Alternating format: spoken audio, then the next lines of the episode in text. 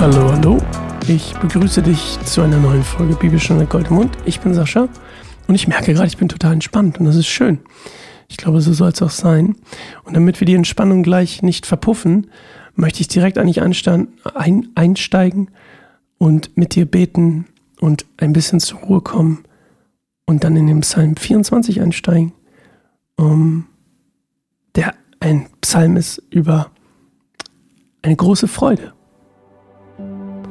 Jesus, danke, dass dein Wort immer noch gilt, dass dein Wort immer noch so mega aktuell, mega zuverlässig ist und uns so, guten Rat, so gute Ratschläge gibt, so gute Leitung gibt. Und ich bete, dass auch dieser Psalm 24, den wir heute lesen, guter, ein, eine gute Erinnerung, ein guter Ratschlag, eine Inspiration für uns sein kann, unser Leben zu leben mit dir.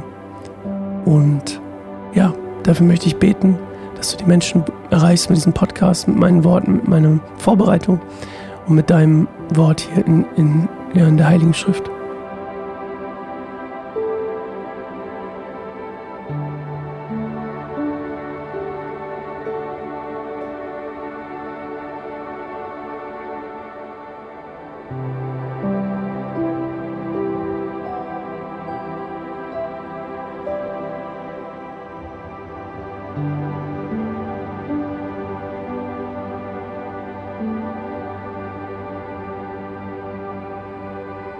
Psalm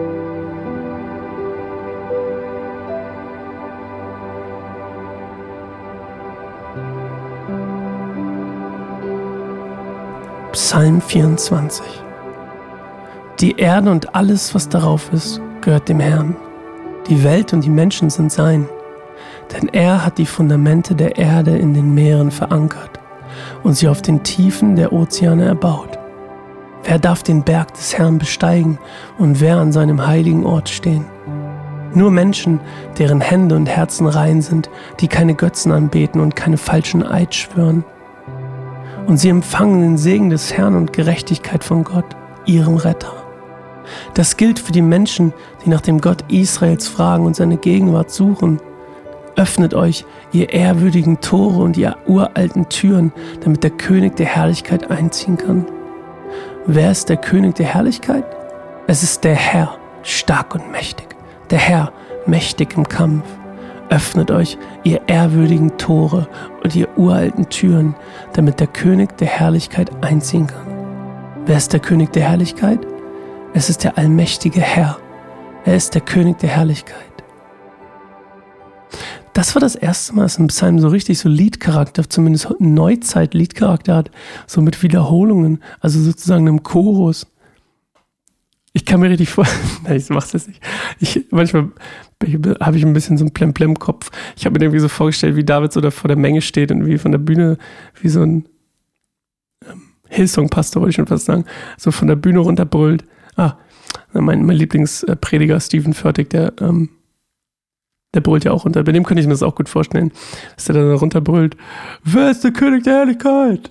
Und dann ruft er, es ist der Herr, stark und mächtig. oh boy. Okay, wo komme ich hier hin?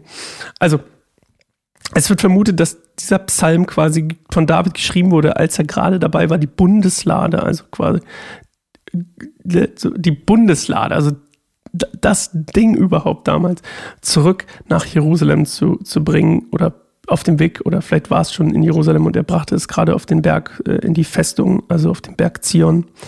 Und ähm, ja, falls das so ist, dann bezieht sich auch diese Pforte und diese, diese, ähm, was steht hier eigentlich? Hier steht gar nicht Pforte, ist mir gerade aufgefallen, ne? Hier steht heiliger Ort, der Berg, das könnte Zion sein.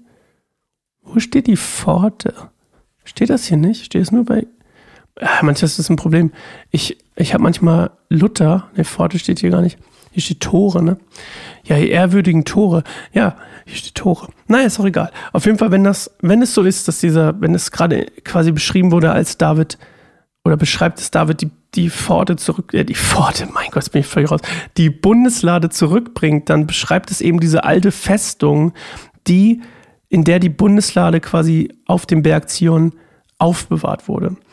Und ähm, dann wurde die quasi dahin gebracht und ist jetzt wieder dort, ähm, an diesem Anführungszeichen, heiligen Ort.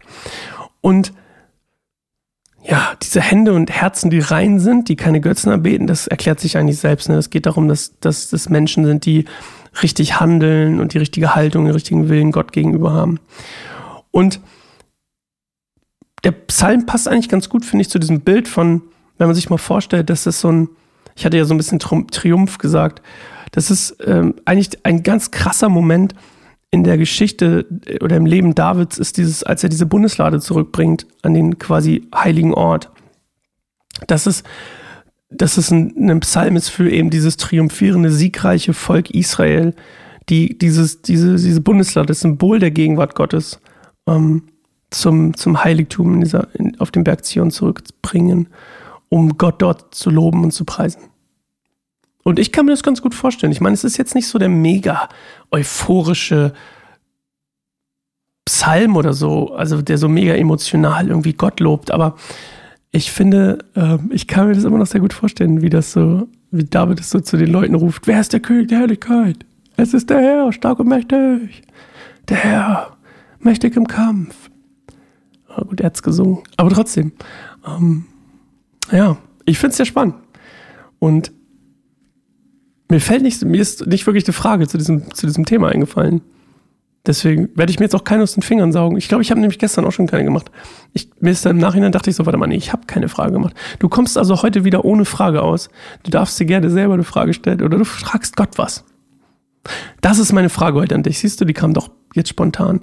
Wann hast du Gott das letzte Mal um etwas gebeten oder ihn etwas gefragt? Oh, spannend. Okay, ich freue mich, wenn du eine Antwort findest und auch gerne mit mir teilen möchtest. Und ansonsten geh gerne mal auf unsere, äh, auf unsere verschiedenen Kanäle und lass ein Like da oder ein Abo am besten. Das wäre total schön. Würdest du uns total mithelfen. Und einen riesen Unterschied machen übrigens auch, weil dann mehr Leute von ähm, Jesus erfahren können, weil sie unseren Content anschauen und er mehr verteilt wird. Vor allem YouTube und äh, Bewertungen auf Spotify, die gut sind. Das hilft den, dem Algorithmus, das zu pushen. Okay, toll. Ich freue mich auf morgen. Psalm 25. Let's go.